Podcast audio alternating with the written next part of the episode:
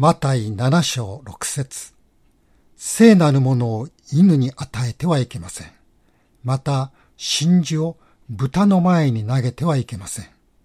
犬や豚は、それらを足で踏みつけ、向き直って、あなた方を噛み裂くことになります。それが聖書の言葉とは知らないで使っている言葉、案外たくさんあります。例えば、目から鱗。これは、パウロがイエス様の栄光に打たれ、目が見えなくなった時、アナニアが来て祈りますと、パウロの目から鱗のようなものが落ちて、目が見えるようになったとある箇所から生まれた言葉です。人の働きの9章18節がその出典出どころになっているわけですね。実は私たち普段使います goodbye っていうのも元は God be with you なんです。ルツ記の2章4節にその起源があります。写真を撮るとき若い人たちはピースといってこういう V サインを作りますけれどもこれは復活されたイエス様が弟子たちに平安あれと言われたことから来ているんです。ヨハネの20章の19節21節26節にそのことが書いてあります。今の若い人たちはそれが聖書から来ているイエス様の言葉と知らないでピースピースピースとこういうふうにやるわけですね。三条の説教からの言葉も一般によく使われます。世の光、地の塩、目には目を、そして今日の豚に真珠などです。これらは一般で使われる場合、少し意味が違ってきますけれども、イエス様が言われた豚に真珠とは一体どういう意味なんだなのでしょうか。イエス様が言われた意味されたことまた聖書が教えること。それを今朝ご一緒に考えてみたいと思います。ユダヤの人々やムスリムの人たちは豚を食べません。それは聖書では豚は汚れた動物に分類されているからです。イエス様は宝刀息子の例えでこう言われました。それでその地方に住むある人のところに身を寄せたところその人は彼を畑に送って豚の世話をさせた。彼は豚が食べている稲子豆で腹を満たしたいほどだったが誰も彼に与えてはくれなかった。ここでイエス様が彼とおっしゃったのは父親が生きているうちから自分の相続分をもらって遠い国に旅立ったあの宝刀息子のことです。そこではユダヤでは決して飼われることのない豚が飼われていましたから宝刀息子が言ったのはユダヤ以外の外国であったことがそのお話からわかります。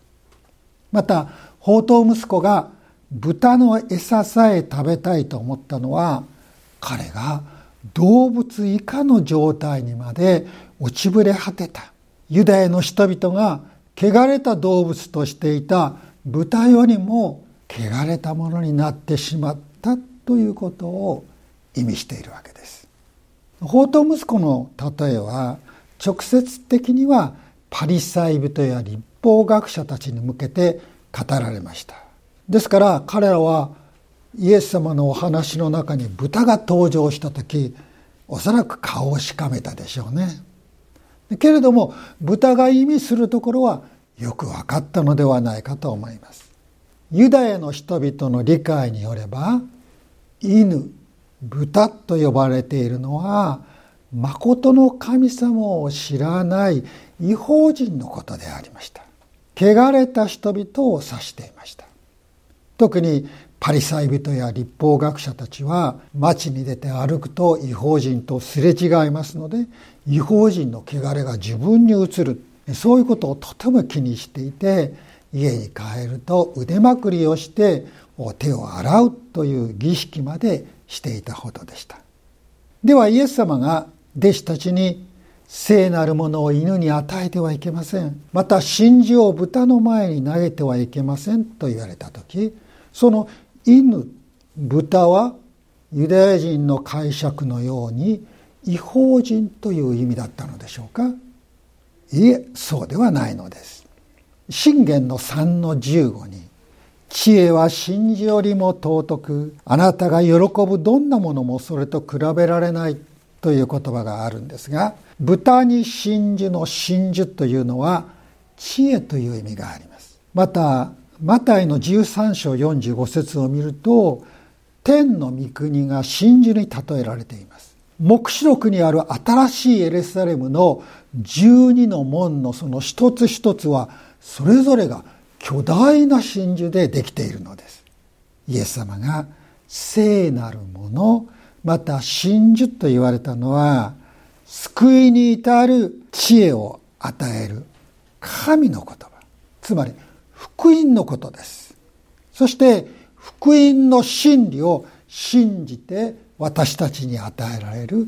神の国のことを指しているわけです。イエス様はこの福音がユダヤ人にも違法人にも全世界の全ての人に届けられ誰であっても信じる者は救われる。そう言われたのです。イエス様の地上での働きはわずか3年でしたのでイエス様のお働きはユダヤに集中していました。けれどもユダヤ人以外の人々を無視したり退けたりなさったわけではありません。イエス様は違法人であったローマの百人隊長の信仰について誠にあなた方に言います。私はイスラエルのうちの誰にもこれほどの信仰を見たことがありません。そう言ってお褒めになりました。それに続いてあなた方に言いますが多くの人が東からも西からも来て天の御国でアブラハムイサクヤコブと一緒に食卓に着きます。とも言われました。違法人も神のために加えられるのだとそうおっしゃったのです。イエス様はまた豚が飼われていたガラダ人の地に足を踏み入れその墓場に住む人から悪霊を追い出しておられます。ツロとシドンの地方に行かれた時です。一人のカナン人の母親が「主よダビデの子よ私を憐れんでください。娘が悪霊に疲れてひどく苦しんでいます」そう叫び続けてイエス様につきまとったということが聖書にあります。マタイの15章ですね。その時イエス様はこう言われました。私はイスラエルの家の失われた羊たち以外のところには使わされていません。子供たちのパンを取り上げて子犬に投げてやるのは良くないことです。ここだけ読みますとイエス様も他のユダヤ人と同じように違法人を犬と呼んで蔑んでいるように見えます。しかしこの言葉はこの母親から信仰を引き出すための言葉でした。この母親はイエス様が言われた子犬と言われた言葉を使ってこうイエス様に言い返しました「主よその通りです」ただ子犬でも主人の食卓から落ちるパンくずはいただきます。彼女は娘は癒される。そう信じてこの言葉を語りました。イエス様はこの信仰に応えて彼女の娘を即座に癒してくださったのです。このことはユダヤ人であろうがなかろうが誰であっても皆を呼び求める者にイエス様を答えてくださる。そのことを教えていないでしょうか。ですからイエス様がマタイ7章6節で言われた犬とか豚というのは決して違法人のことを指していないことがわかります。もしそれが違法人のことであったらユダヤ人でない私たちは誰一人福音を聞くことがなかったでしょうしイエス・キリストを信じ神の国に入ることはできなかったのです。ではイエス様はこれらの言葉によってどんな人を意味しておられたのでしょうか。イエス様はどんな説明も解説も加えておられません。けれども人たちがイエス様に代わってってイエス様の言葉の意味を教えています。最初に読みたいのはピリピ人への手紙の3章2節と3節です。犬どもに気をつけなさい。悪い働き人たちに気をつけなさい。肉体だけの割礼のものに気をつけなさい。神の御霊によって礼拝しキリストイエスを誇り肉に頼らない私たちこそ割礼のものなのです。当時イエス様を信じるだけでは足らない。割礼も受けなければ救われない。そう教える人たちがありました。この人たちはパウロの伝道によって生まれた違法人クリスチャンに割礼を強要したのです。しかしそれは救われるためには割礼という旧約立法を守らなければならないことになりますね。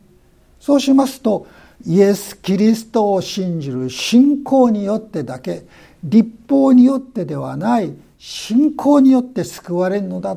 と教えてくださったイエス様の福音の真理を否定することになります。パウロはそのような教えにここで反対しています。そしてそれを教える人々を犬どもに気をつけなさい。これ実際の犬のことではありません。そういう間違った教えを語る偽教師。パウロは他のところでは悪い働き人とか人を欺く働き人とか読んでいますけれどもここでは犬と呼んだのです。使徒ペテロも同じように偽教師について教えています。それはペテロの手紙第2の2章ですね。その2章全体がそのことを語っていますが2章の一節にこうあります。しかし見た目の中には偽預言者も出ました。同じようにあなた方の中にも偽教師が現れます。彼らは滅びをもたらす異端を密かに持ち込むようになります。自分たちを買い取ってくださった主さえも否定し自分たちの身に速やかな滅びを招くのです。正しい生活それは正しい教えから真理から生まれます。間違った教えを信じ偽りを信じる人たちからは不道徳な生活しか生まれないのです。ペテロはこれこそキリストの教えだと言いながら実はイエス・キリストご自身を否定するような教えこれを異端と呼んでいますけれどもそういう異端を持ち込む偽教師それらの人々のことをここで語っています。そしてペテロ第2の2章の20節から22節でこう言っているのです。主であり救い主であるイエス・キリストを知ることによって世の汚れから逃れたのに再びそれに巻き込まれて打ち負かされるならそのような人たちの終わりの状態は初めの状態よりももっと悪くなります。義の道を知っていながら自分たちに伝えられた聖なる戒めから再び離れるよりは義の道を知らなかった方が良かったのです。犬は自分が吐いたものに戻る。豚は身を洗ってまた泥の中に転がる。ということわざの通りのことが彼らに起こっているのです。ペテロは犬と豚。イエス様の言われた言葉をここで解説しているわけですね。でこうした聖書の言葉から犬や豚が異端の教えの指導者またそれに従う人たちのことであることがわかります。この人たちも最初は聖なるものまた真珠のように真珠に例えられる真理を垣間見たのです。しかしそれによって真実にイエス・キリストを受け入れ真理にとどまりキリストに従い続けることをしませんでした。自分たちの偽善また不道徳な生活それを正当化するために自分勝手な教えを作り上げるようになったのです。間違った教えから間違った生活が生まれますが同時に間違った生活から間違った教えもまた作られるんですね。私たちが信仰のことを語ります。あるいは聖書の真理を分かち合おうとしますとそれにもう反対して噛みついてくるような人がいますよね。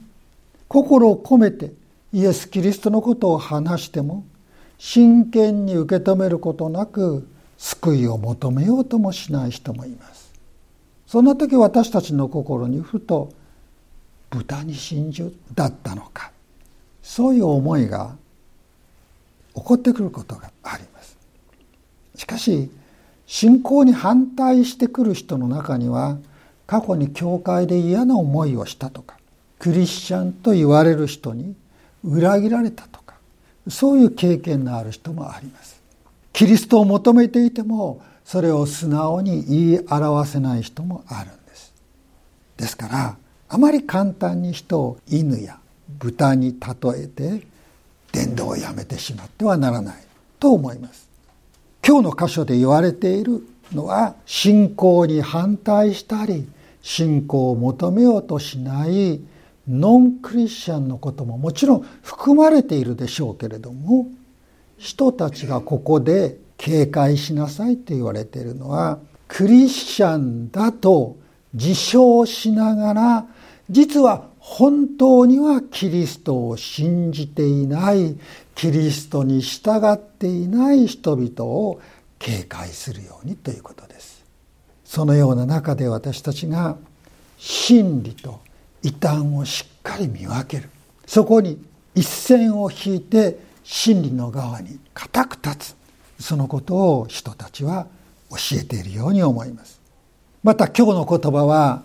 私たち一人一人の心と生活の中から聖なるものに逆らうようなもの真理の教えを軽んじるような犬豚に例えられるような思いを追い出すことも教えているんだろうと思います。私たちはイエス様に救われました。犯した罪の全てを許されました。そして今私たちはそれらの罪から日々に清められ罪の結果を受けた傷からも日々に癒されています。日々にと申し上げましたように清めあるいは癒しというものは一足飛びになされるものではなくこの世にあって私たちがさまざまな試練を通して訓練される。それを通して神様は私たちを清めてくださる。私たちを時間をかけて癒してくださる。そういうことだからです。けれども私たちのこの地上の清め地上の癒しはちゃんと天につながっています。天には完全なもの完全な清さ完全な癒しがあるんです。決して私たちが地上で自分の努力で自分を清めるとか自分を癒すとかっていうのではないんです。天から来るんです。けれども罪が支配するこの世では私たちの思いの中に犬や豚のようなものが時々顔を出して私たちが天を見上げるのを妨げたりそれに向かって歩んでいくのを邪魔したりするのです。そうしたことがないように常に自分を点検して偽りを退け真理を求めて歩んでいきたいと思うのです。ペテルの手紙第2これは偽りの教えと偽りの生活に浸っている人々を警戒しなさいそうしたことから離れなさいと教えていますがそうした消極的な面だけでなく私たちに真理に従い清みを求めていきなさいということも教えていますその励ましの言葉を最後にご一緒に読んでみましょうペテロ第2の3の17と18です。ですから愛する者たち、あなた方は前もって分かっているのですから、不道徳な者たちの惑わしに誘い込まれて、自分自身の堅実さを失わないようよく気をつけなさい。私たちの主であり、救い主であるイエス・キリストの恵みと知識において成長しなさい。イエス・キリストに栄光が今も永遠の日に至るまでもありますように。この週もこの勧めの言葉を心に留め、主を呼び求めながら天を目指して歩み続けてまいりましょう。祈ります。父なる神様、私たちはイエス・キリストを信じる信仰によってあなたの民とされましたがまだ真理と偽り善と悪聖なるものと俗なるものとが戦うこの世に生きていますとりわけ今は偽りが真理を食い尽くし俗なるものが聖なるものを葬り去ろうとしている時代となりました。だからこそ私たちが偽りと悪と俗なるものとを退け真理と善に立ち聖なるものを喜びそれによって満たされるためあなたの恵みと力が必要です。この週もそれらを受けて力強く歩む私たちとしてください。イエス・キリストのお名前によって祈ります。アーメン。